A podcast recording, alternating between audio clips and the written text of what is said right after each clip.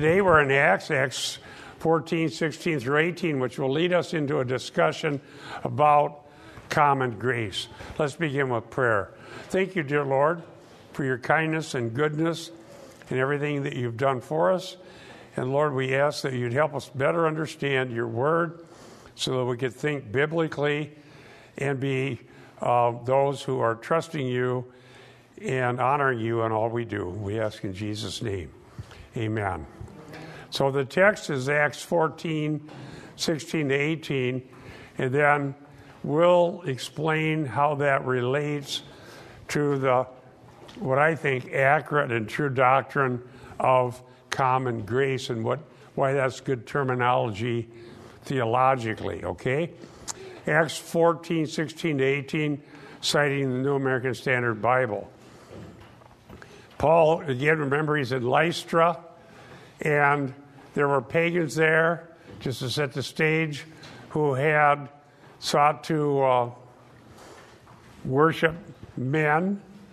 They thought Paul and Barnabas were deities that had come to earth, and they protested against that and rebuked them for their pagan thinking. And so Paul is still addressing these pagans in Lystra and teaching them the truth. So here's what he says in Acts fourteen, sixteen to eighteen. In generations gone by, he permitted all the nations to go their own ways, and yet he did not leave himself without witness, and that he did good and gave you rains from heaven and fruitful seasons, satisfying your hearts with food and gladness. And then even saying these things, Luke tells us, with difficulty they restrained the crowds from offering sacrifice to them. So the pagans wanted to act like pagans and um, have false deities. In this case, they even wanted to make Paul one of them. Paul and Barnabas, or two of them, I should say. But in this address to the pagans in Lystra, Paul addresses what we call common grace. Notice some of the categories. I'm glad Eric's here. He'll be helping fill in this discussion. Generations gone by, he permitted the nations to go their own ways. And nations are important in how God is ruling now in this dispensation. As we've taught many times, and Eric certainly taught this several places, including Romans thirteen, that civil government is what God uses now to restrain evil. And, but within the context of civil government, there is a certain amount of liberty where God doesn't just directly intervene and bring wrath on the head of every wicked sinner. They have to be arrested, brought to trial, and so on. So this happens through civil, civil government. Now, I went to see what I could find that would be good theology on this, and I noticed that there's an awful lot of lack. I, the, the concept of common grace was articulated by Calvin, but when you look at the uh, Reformed systematic theologies, there's some things in there that I just can't go along with, all right? And so, therefore, I, I don't want to recommend some of the data. One of the things they try to do with it is use common grace as their excuse for infant baptism. Okay, so they're going to, they're more concerned about the children of Christians than about this sort of thing, about how God runs his whole universe. And they're thinking that if we baptize our children and catechize them, which is fine. I'm certainly in favor of Christians teaching doctrine to their children. And but the things I don't agree with are creating eccentricities that aren't even biblical, so that children of Christians are so eccentric and so odd, because we force them to be that way, that, that they can't fit in with the rest of the world. And, there we're, and we're going to make this halfway covenant which Reform made up. It's not in the Bible. And so you're sort of a Christian. So they're still affirming that we that the doctrine of election is true, and that election is not genetic, and that there are people in their churches who were baptized, catechized, joined the church in some way or another, but aren't born of God. And they put that under common grace. It's as if they could enhance common grace by Christianizing the unregenerate children of believers. So therefore, I decided I wasn't going to recommend any of the particular systematic theologies in their doctrine of common grace, because I think they're importing that idea in. Common grace is a good, true doctrine. So interestingly, the best material I could find, and I didn't do an exhaustive search, was Grace to You, John MacArthur, and he has a thing here called The Universal Grace of God that came out from Grace to You. And I thought it was one of the better, succinct um, documents I could find that explained the doctrine of common grace. But I think I'll make my own contribution the best I can here, and we'll go through this and look at some scriptures. And so this is certainly one of the scriptures you want to know. He permitted the nations to go their way, but, but notice the witness he had. This is common. He did, he did good. Okay, so God is showing goodness and kindness even to those who hate him and blaspheme him. So Paul is rebuking the pagans who want to go back to some other worldview of the gods coming down and interacting with the humans. That was pre-flood, okay? And so somehow, it's very interesting, in this worldview, somebody's talking to us, and I don't know who it is. Charge the battery. Yeah, that's what it says. Charge, oh.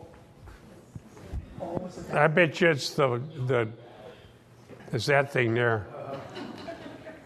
See, isn't it nice to be in the twenty-first century where devices are talking to you all the time? Charge your battery. Eric's working on it. Okay, so pre-flood, pre-flood, the gods were literally interacting with humans, and some of these are fallen beings. I hope you know that in the Old Testament, Elohim, in depending on the context, could be speaking of beings that are part of the divine council that aren't good angels, but they're fallen. You see that in Job. You see that in First Kings, where one of them offered to go be a lying spirit in the in the mouths of the prophets. You know, a good angel can't be a lying spirit.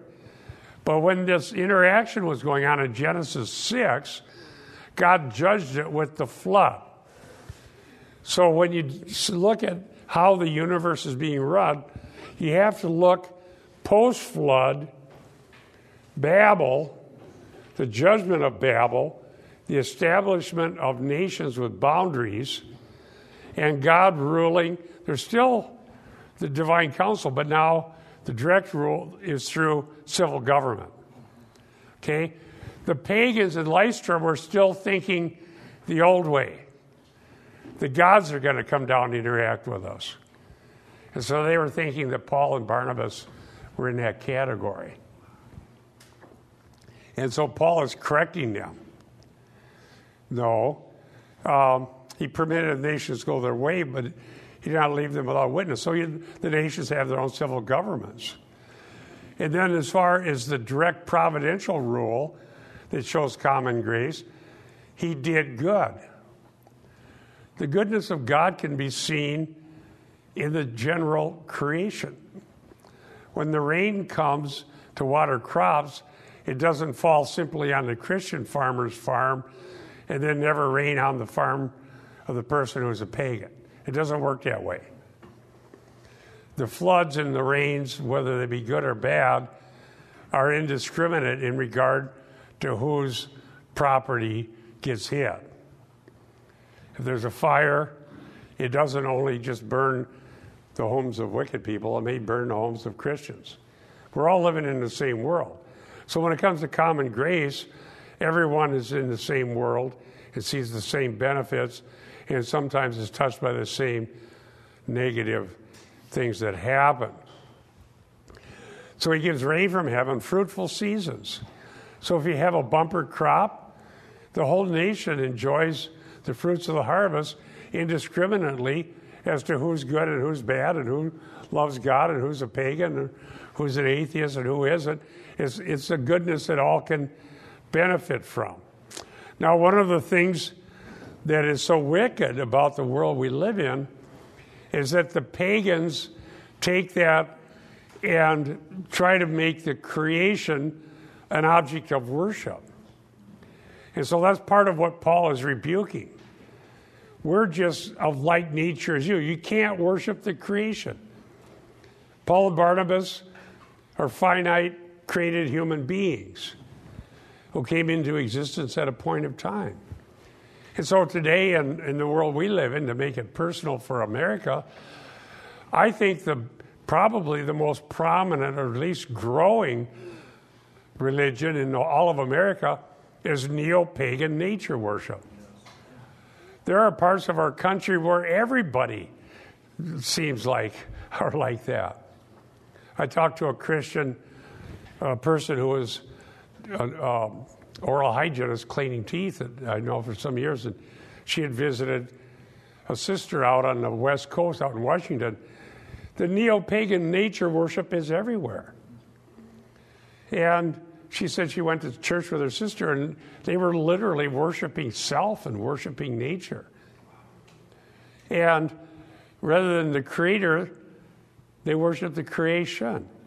And so Paul's running into that only in a polytheistic sense and was rebuking it and teaching them the doctrine of common grace. Now, what happens next, and I'll give you a little preview in verse nineteen, after they try to restrain the crowds from their pagan worship and trying to drag the apostles into it, it says in Acts fourteen nineteen, but Jews arrived from Antioch, arrived from Antioch and Iconium. When they had won over the crowds and stoned Paul, they dragged him outside the city thinking he was dead. It's very interesting that the religious Jews who had opposed the gospel previously, even though some of the Jews did believe, they are the ones who know best that what Paul is saying is true. They are the ones who know for sure that idolatry is wicked and will be judged by God. They are the ones who would agree that this is vain and that God had allowed the nations to go their way. And he had chosen Israel. Israel was under the direct rule of God, under the old covenant. They had the law. They had law that was given by God through Moses at Sinai. They had direct divine intervention. But then they rebelled and they went the way of the pagans. Eric, do you want to comment on this as I'm thinking about what to say next here? Well, I think you're absolutely right, Bob, that there's a distinction that Paul wants them to see. And I think it's very insightful. What you've said is they're stuck on the old paradigm, these pagans, as if the gods come down, these angelic beings. They wouldn't call them angels, but they think the gods came down. And that was part of what we saw happen in Genesis chapter six, that right. You had the sons of God went into the daughters of men. And what happened is, more than likely, this happened at Mount Hermon. And so throughout the scriptures, there's a contrast between Mount Hermon and Jerusalem. What God is doing, for example, in the book of Isaiah, there's a contrast between Babylon and Jerusalem, or Mount Hermon and Jerusalem. So Mount Hermon, where these demonic beings came down, it's always seen as jealous of Jerusalem because God's rule is going to be in Jerusalem. And so sometimes you'll see, for example, in Isaiah, the uh, Mount Hermon will be called Mount Zaphon. I remember I talk about, it sounds like you're answering Zaphon, but that's how it's pronounced in Hebrew, Zaphon. And it's the places of the north. And that's where the angelic realm came down, the demons. And they actually impregnated women and you end up having the Nephilim.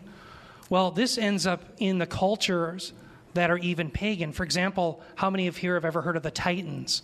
Uh, there's movies about the Titans. Well, these the Greeks have the same understanding, but they right. believe that they came down not to Mount Hermon, but to Mount Olympus. So what's interesting is you even have pagan corroboration right. in these cultures that, yes, they came down. So what Bob is, I think it's very astute, Bob, you're showing, look, they're living in that worldview. Paul wants them to leave that and say, no. To God get out of that worldview. That's not exactly. how God's ruling now. God uses nations. He's not allowing these gods to come down and do these things. Amen. All right? And that goes back to uh, Noah. And so the the world had a like a corporate memory of what had happened. Yes. And you see also some of the Babylonian flood epics and what have you where they talk about these things. So um, if you go back, someone if someone wants to turn to Genesis eight twenty-two, we'll see a promise that was given to Noah that I think you see an echo of in Paul's discussion with these would-be worshipers of the pagans here who wanted to worship Paul and Barnabas. Genesis eight twenty-two? Yes, go for it. While the earth remains, seed time and harvest, cold and heat, winter and summer, and day and night shall not cease. Right, so after the flood, through Noah, there was a promise that the sort of thing Paul is talking about, fruitful seasons, rains, and whatever, wouldn't cease. That's a promise God gave to the whole human race through Noah in Genesis eight twenty-two. Okay? And that's the way it has been.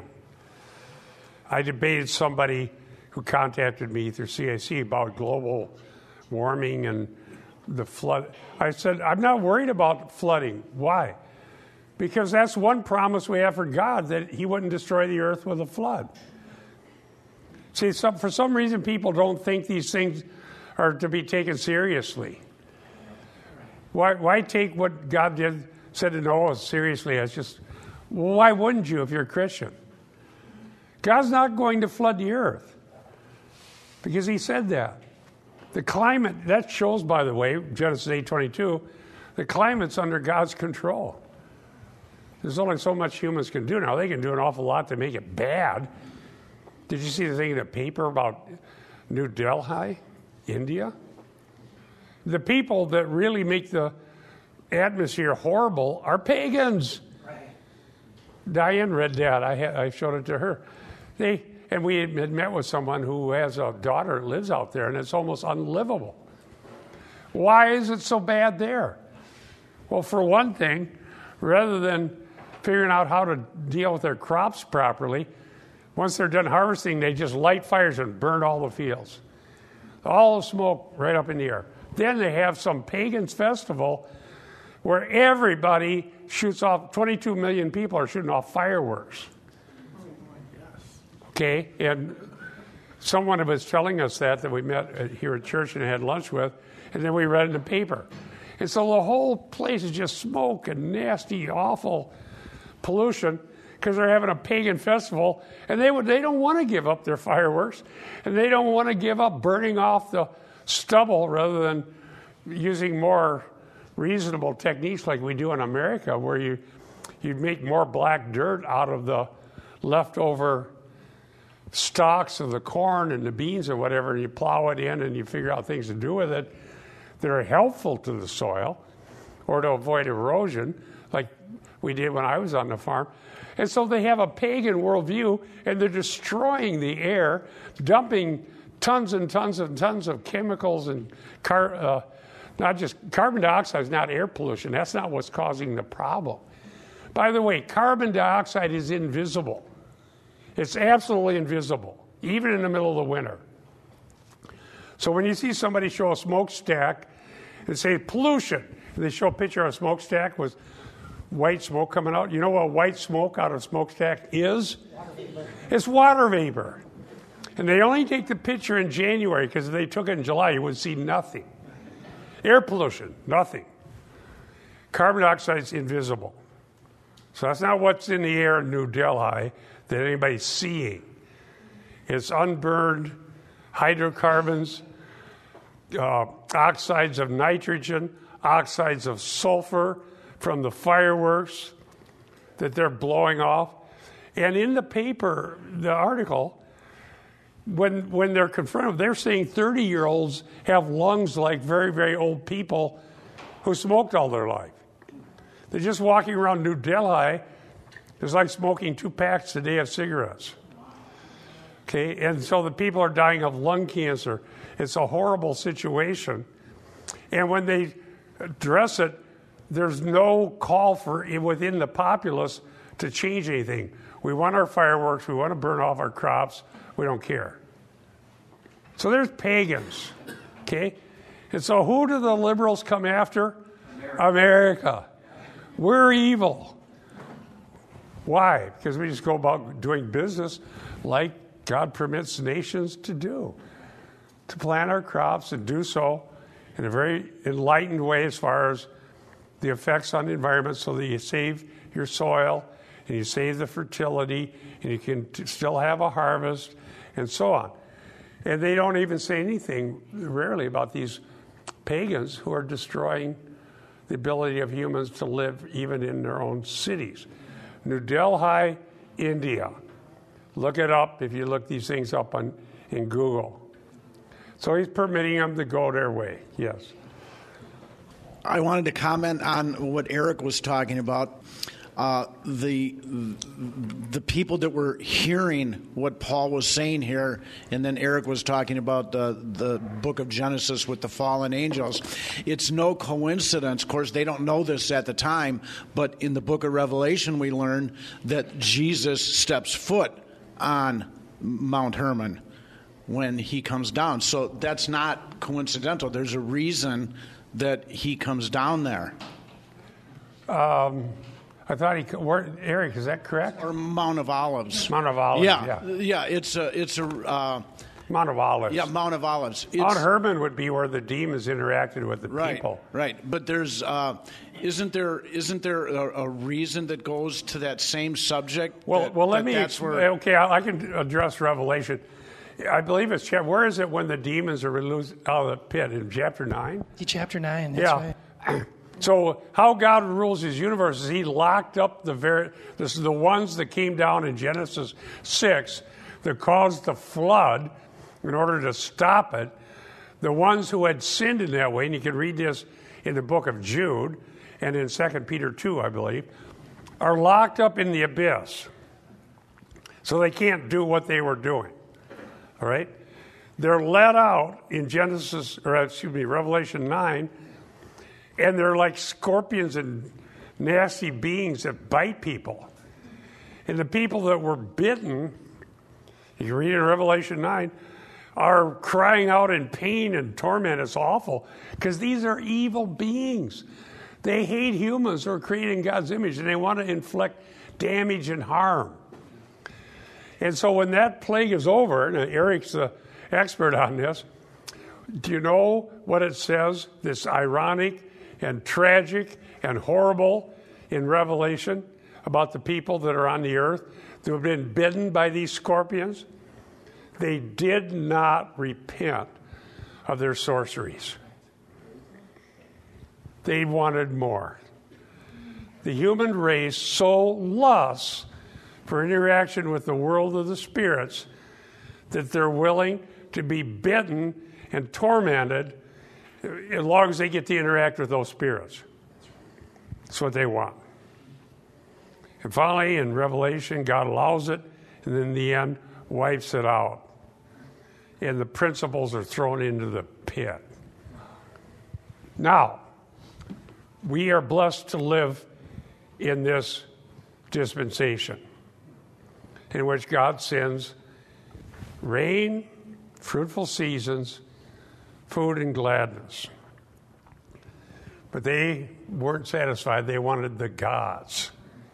They're going to get it after the rapture, but it's not going to be good.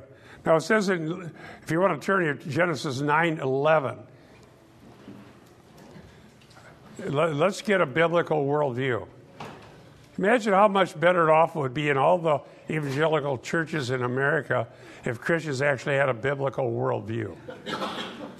It'd be revolutionary. Oh, yes.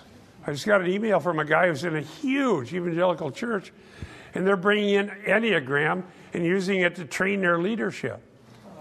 What's that? I don't remember the name of it. It was in Dallas, somewhere down in Texas. I don't remember exactly which church it was. But the guy said, Enneagram is this thing where is, uh, we've shown through C I C, and Jessica and I are doing podcasts. It's just total occultism, anti-Christian occultism. And this guy alerted the leadership to the dangers and problems of it, and they said, no, we're, we want to do it anyhow. You know, pagan nature worship. Genesis nine eleven. Genesis nine eleven. I'm establishing my covenant with you that never again will all flesh be cut off by the waters of a flood, nor will there ever be a flood that destroys the earth. Genesis nine eleven. Mark that verse. And the next politician that says we face an existential threat from a flood, tell them, you lie. I will believe the word of God. I won't believe you. Of course, they think we're nuts because we're not pagan. The earth is not going to be destroyed by another flood. God promised that. And he also promised there'd be seed time and harvest. Oh, we're not going to be able to feed everybody. Oh, yes, we're feeding more people than we ever did. Childhood obesity worldwide is a bigger problem now than starvation. For many, many years, wheat harvest worldwide has been at record levels. There's plenty of food. Kate, biblical worldview. Now, here it says he's not left himself without a witness. Nature is a beautiful witness to the wisdom of God. Paul says in Romans to his invisible attributes being clearly seen through what is made. So when we see nature, it's right to appreciate the handiwork of God. And we're not criticizing anyone for enjoying the sunset or the ocean or the trees or the bees or the flowers or the forests or the rivers or all the things that we admire, because they're a witness to the handiwork of God. And there's a reason to be good stewards of what God has allowed us to enjoy. And Christians do so. Christians are motivated to take care of their property. My dad was a leader in that. He was one of the first ones to adopt minimum tillage farming in northwest Iowa. I later asked him when we were fishing, why did you do that so early? None of the other farmers were.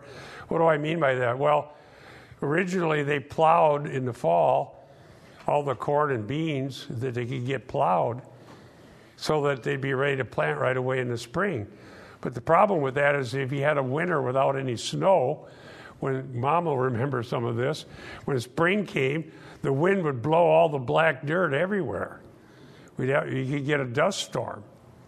And if it rained, all of a sudden rained hard after the thaw, all that black dirt would just run on down the river. Uh, Iowa State University, where I went, sent extension people, because they, they were a leading agricultural university, to the various counties. And Dad would go to the extension meetings, and they'd tell the farmers that wanted to hear about it the latest thing they're learning. And he found out he didn't need to plow his bean stubble. Could leave it over to winter and just disc it and then plant corn. And uh, there, were, and he waited, taking a risk, but waited till spring to plow the corn stalks. And then later they got to the point where they could deal with that differently with better, heavier equipment.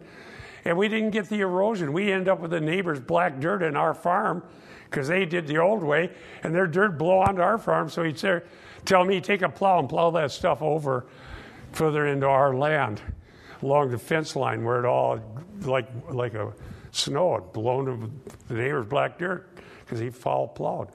But see, it's Christian people who have been influenced by the Bible who have clean air and clean water and a clean place to live and appreciate it. But the pagans would like to take it over, saying, no, it's bad if you worship God because you might abuse the environment. You should worship the creature. And they did, they refused to go look at India, where they've been worshiping the creature for millennia, and see what they did. Let's go to another address of Acts, in Acts seventeen, twenty-eight through thirty. One of the things we're finding here, okay? That's why Eric and I do this. Paul addressed biblical worldview issues even when he addressed pagans. We've written about these things. I've been on the radio debating about them. Okay? We need to address the issues. They did it. So here is Paul in Athens, where the philosophers and thinkers were doing what they do with their statues of various deities, and there in Athens. And uh, Paul addresses them. So I have just part of that here. Acts seventeen, twenty-eight to thirty. For in him we live and move and exist. Even as some of your own poets have said, quote, for we are also of his, are his children, unquote. So he starts with that. Being then the children of God, we ought not to, excuse me, we ought not to think that the divine, excuse me, being then the children of God, we ought not to think that the divine nature is like gold or silver or stone, an image formed by the art and thought of men. Therefore, having overlooked the times of ignorance, God is now declaring to men that all people everywhere should repent. Now, this is consistent. In Lystra, Paul was saying, okay, he permitted you to go your own way, but now he's saying, come to Christ. Okay? Now we're in the new covenant, and God is, rather than just Moses and the Israelites being the witness of direct divine revelation, now Christ and the apostles, he sends them to all of the nations. Whoever you are, wherever you are, this is for you. You need to turn to Christ. God sent his own son, Jesus Christ, to die for sins publicly, to be raised publicly before witnesses as he went forth in his resurrection body. Not that they actually saw the event of the resurrection. They saw the resurrected Christ. And but the ascension was a public event. And so there is no reason to, to at this point, go about in ignorance and darkness, because there is public truth that's proclaimed. And so this is saying, yes, you've enjoyed this common grace. Yes, you have been able to have your crops and enjoy nature and the sunrise and the sunset and to grow your flowers and crops and everything you like to do. God permits this. It's benefits. We should worship him and thank him for it, not worship the creature. That's an affront to God, the creation, I should say. But ultimately, the call is to repent and believe the gospel.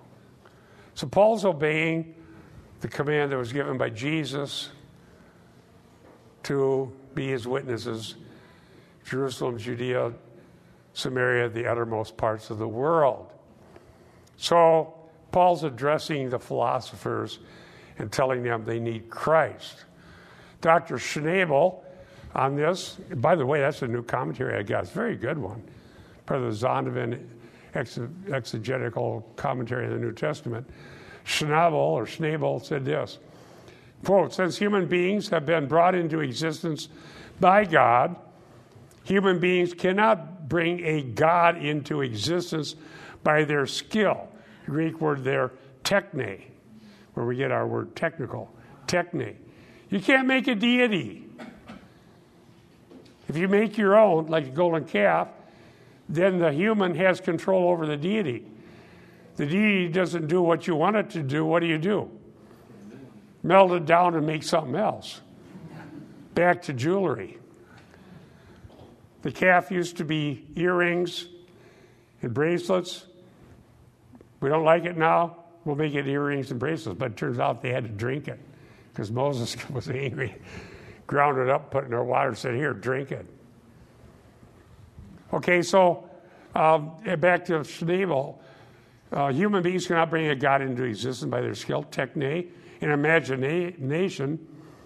Um, enthumaces, the carved work of sculptors, bronze artists, or wood carvers who imagine the divine being looks like, what a divine being looks like, and then produce an image made of gold.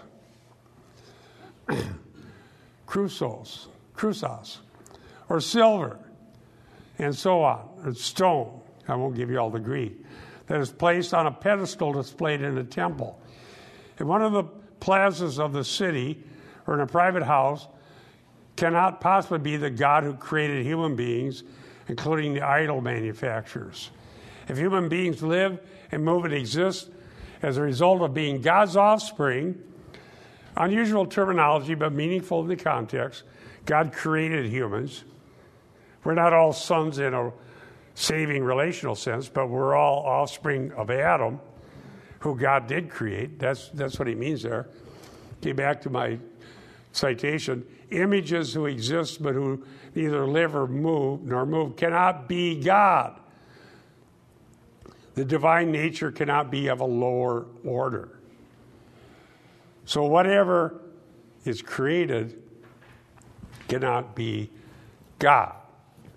Because by definition, the created is of a lower order than the Creator.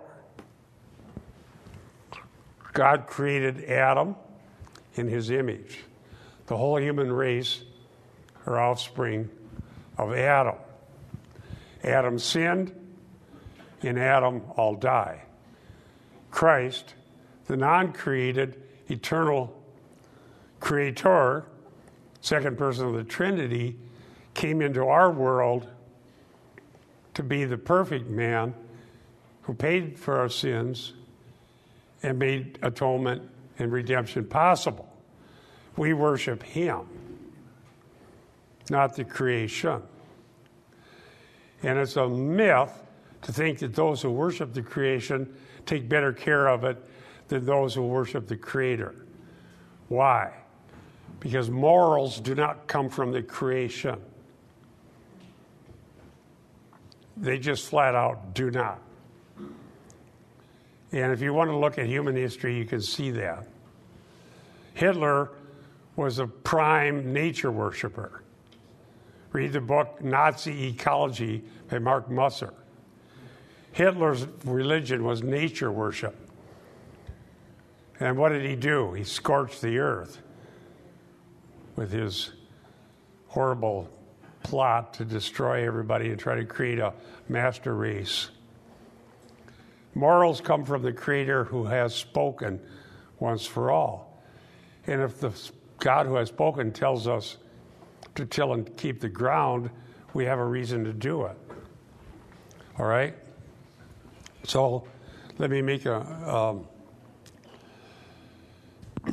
further citation here.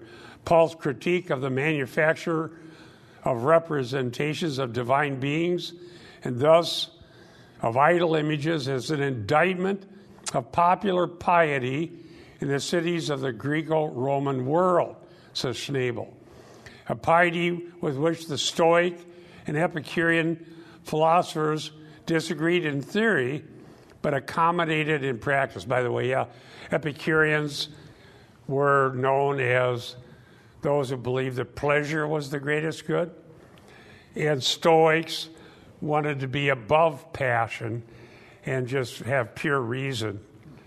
But in reality, they just sat there with the rest of the idolaters and really, really were no different. As Schnabel said, accommodated in practice. Both schools had integrated their philosophical convictions with contemporary religiosity and with its statues, statues of deities and temples and altars and sacrifices. Epicurus was convinced that popular piety was misguided, but he did not tell his followers to refrain from participating in the local cult, and so it goes. So they look for pleasure or philosophy, but in the end, worship the creature rather than the Creator. This was rebuked in the Old Testament. Let me cite for you Isaiah forty-one twenty-nine. Isaiah forty-one twenty-nine. Look, all of them are deception. Their works are nothing, says the prophet. Their images are wind and emptiness. Futility means chasing the wind. In uh, Ecclesiastes, their images are wind and emptiness. They're nothing. Gods that did not create the earth, says in the prophets, shall perish from the earth. The gods imagined in the minds of humans cannot judge us. So there's Paul in Athens. Now, by the way, that material from MacArthur, he used Acts seventeen twenty-eight as one of the headlines of that that essay in uh, Grace to You, and it's very well done. Let's continue. So Paul teaches common grace, both in Acts fourteen and Acts seventeen, in both cases addressing pagans. We see now that Jesus also teaches common grace. Matthew five forty-five, that should be on your printout. Matthew five forty-five. So that you may be sons of your Father who is in heaven, for he causes the sun to rise on the evil and the good, and sends rain on the righteous and unrighteous. Same idea. Whatever is good or beneficial to the human race, in a common sense, everyone is allowed to enjoy. When someone does a vicious thing, the civil government is there to restrain it. But in some cases, they get by with it. And we start thinking, well, maybe we got to do something. We'll let the civil government deal with it. And realize that God allows evil to go on, but woe to the one who does the evil. There, there's not going to be an escape because there is a final judgment. Now in Luke six thirty-five, we see the same thing. But love your enemies and do good and lend, expecting nothing in return, and your reward will be great. And you will be sons of the Most High, for he himself is kind to ungrateful and evil men. Let me ask a question. How do we know God is kind to ungrateful and evil men? How do we know that? History goes on, doesn't it? People are free to shake their fist at heaven and blaspheme God, and when they do, does fire come down and zap them? No.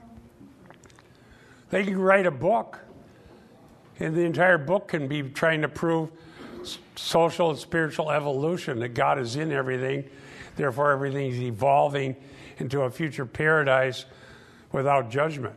I wrote a book refuting that idea. They're free to have their book. They're free to have a conference promoting their book. They're free to sell their book. They're free to make money off their book. That's the world of ideas. But something being said or successful or popular doesn't make it true and right. It's certainly not popular to believe that there's a coming judgment, but there is. It may not be popular to reject all versions of evolution, which I do, but evolution isn't true. Moral and spiritual evolution is what's popular now. They've gotten bored with biological evolution. It's more powerful in their minds to think that we're all evolving into godhood. And so there you have it. That was certainly the idea of Hitler and the Aryan supremacy idea. So we are to pray. We are to show kindness. We are to be good citizens. We are to pay our taxes. And we are to recognize the right given by God for all humans to enjoy the sunrise, the sunset, and the rain, and the fruits of the ground. It's common grace. I believe Nancy asked a question a while back, and it prompted me to say something that, thinking back on, I think I may have gotten it right. It's amazing if that was the case. But remember, Eric was talking about the wrath of God, okay? And he was talking about expiation and being saved from God's wrath. And Nancy asked about common grace. So I made a statement that expiation saves us and delivers us from God's wrath. So we're not under it, right? Common grace del- is a delay in God's wrath. Okay, so you're either delivered from God's wrath or it's delayed. And so the thinking, I, I just answered that off the top of my head, but thought about maybe that was correct. I think that's correct.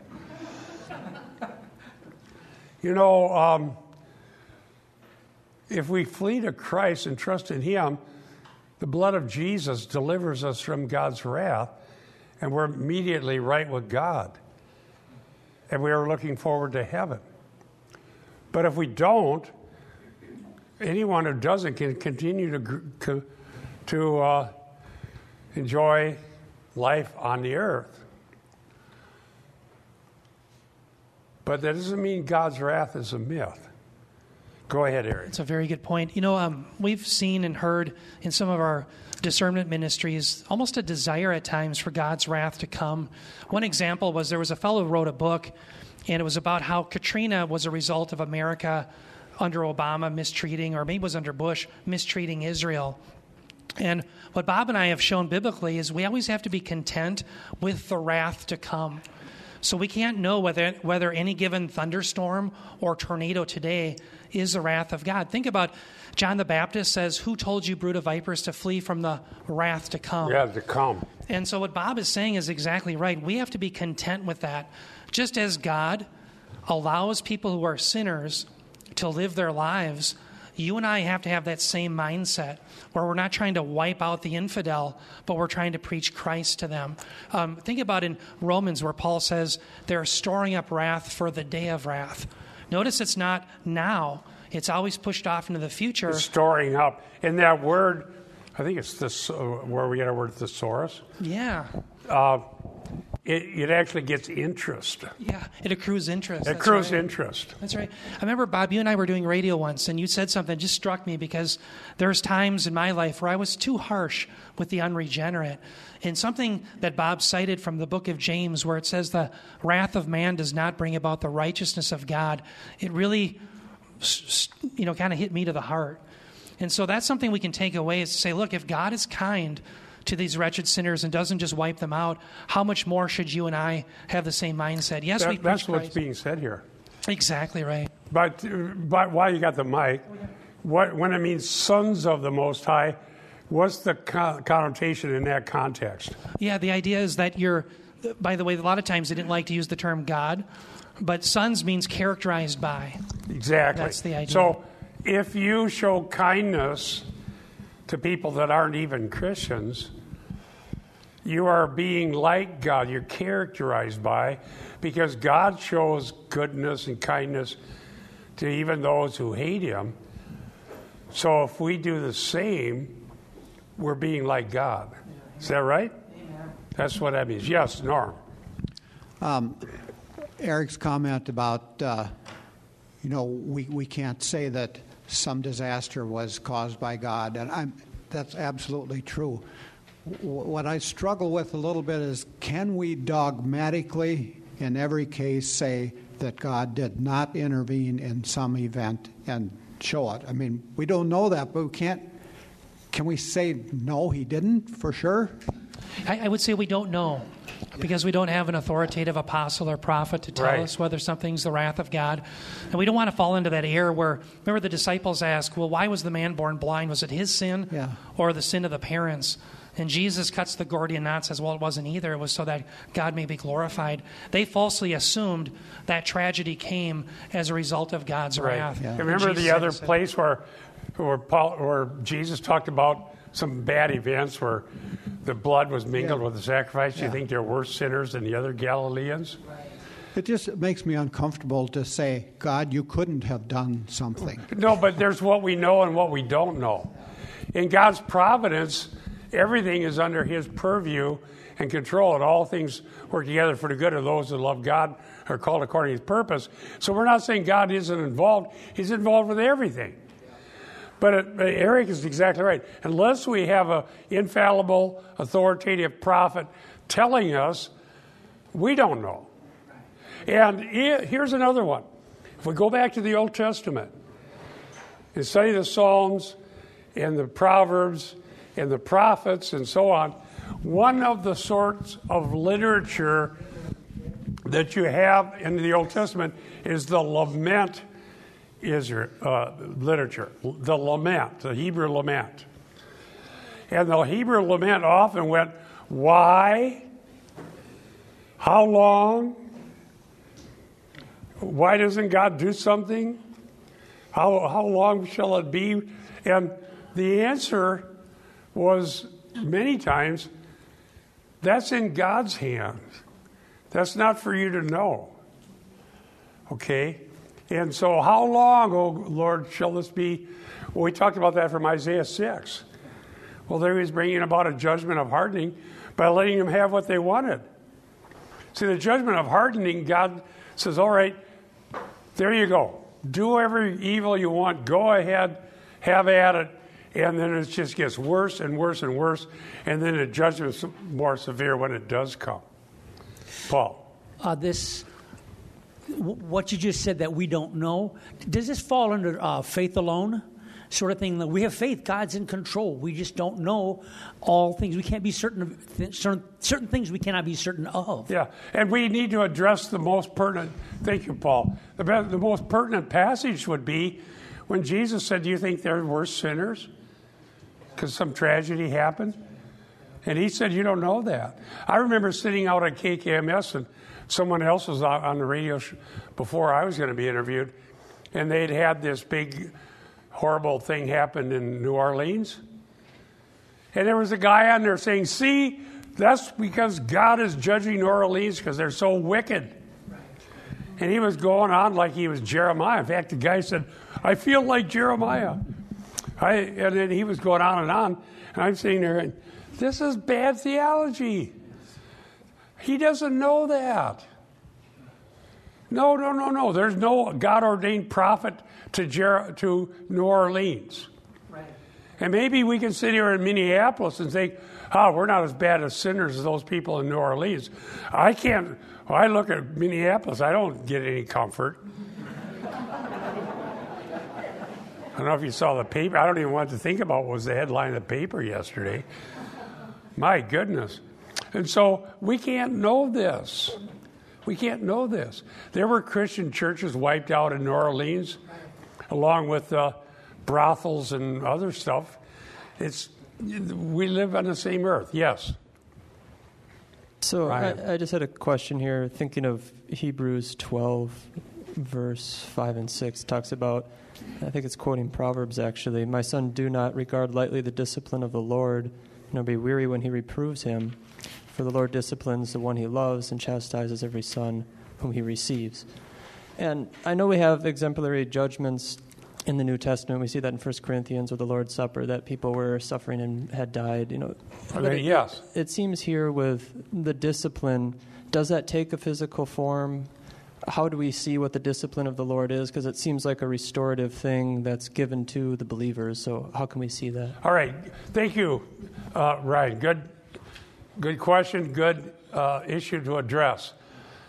God deals more severely, according to that, now with his own children. Yeah. Because his children are under his discipline. we can't know exactly what form it takes. That's that's God's sovereign decision. But one thing about Christians, that we're to have a sensitive conscience. If something really bad goes on, Christians are always wondering about it. And we take stock. We can't say one-to-one, well, because my car broke down, God's angry with me. We don't necessarily know that, or because I have a very difficult disease to deal with, or I'm having trouble in trial. We don't know exactly, but we care. We care. And we start thinking, I need to, my life needs to get straightened out. I've felt that way many times. Have you ever felt that way? This isn't good. This isn't right. I need something needs to get straightened out in my life. And so don't regard lightly the discipline of the Lord. It's not like there's some clear word saying, yea, thus is the Lord, this is discipline. But it's it's, af, it's it's as if we know whatever happens, we we we cry out to God and we go to God and ask him to help us. Is that right? Would you say it any differently, Eric? Exactly right. And I would I would just cite to the, the Romans eight twenty-eight that Bob did earlier, that he does cause all things to work for the good for those who love him, who are called according to his purpose. Bob has often said that providence contains both good and evil. Mm-hmm. And the one thing we can affirm is that for the believer in Jesus Christ, all things are going to be used by God to make us conform to his image. So whatever happens in our lives, what differentiates us from the pagans isn't that we don't suffer and the pagans do, or they do and we don't. What differentiates us from the pagans is they can't be assured that what's befalling them is for their good necessarily. That's we can. Point. We can. So that's what's so different. I can affirm that my GERD, I've got gastroesophageal reflux disease. It's for my good. And I don't like it, but I know it's for my good. And I can rejoice that God is doing it for a reason in me. I don't always know this side of glory what it is. Yeah, you may not know what it is, but you care. But we care. And we know it's for good, and we know the promises. And we take stock, and we take action. Uh, that's what Christians do. It really does matter. It really does matter. Um, so I had a thought about that. Paul's thorn in the flesh. Every once in a while in the Bible, God will pull back the curtain. So we see in, like with Job, where Satan is going before in the divine council. Have you considered my... And so uh, two Corinthians twelve, the curtain is pulled back in the case of Paul. And so he had us a thorn in the flesh. We don't even know what it is. And he besought God, and he, the apostle, had an answer, but the, the tense of the Greek makes me think it remi- was a reminder of something he'd already been taught. He has said, my grace is sufficient for you. Okay? And so Paul was allowed to keep his thorn in the flesh that he wanted to be rid of. But he knew that it was for his good, in this case, that he would not exalt himself because of the abundance of the revelations. That's sort of an exemplary thing, in my mind, where the curtains pull back and we get to see.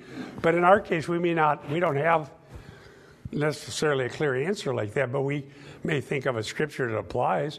His grace is sufficient for us. If Paul's thorn in the flesh was for his good, our sickness, our difficulty, our troubles, our trials, our family issues, whatever, are for our good. We can learn that. Does that make sense, Eric? Do you think that's right? Okay, so what we do know is for our good. Now, next week, we'll start in Genesis eleven, and we're going to look at the Tower of Babel. All right? And we're going to see how God runs his universe, what was going on with the Tower of Babel, why they wanted to get up into heaven, what they were looking for, and why it was so bad, and why God was merciful to give us human rulers, even though they ain't so great. As bad as our human rulers are, they're not as bad as the demons we would have. Now, somebody may say, well, okay. Let's pray. Thank you, Lord, for your kindness and goodness and for your word. And may we learn and grow by what you've taught. In Jesus' name, amen.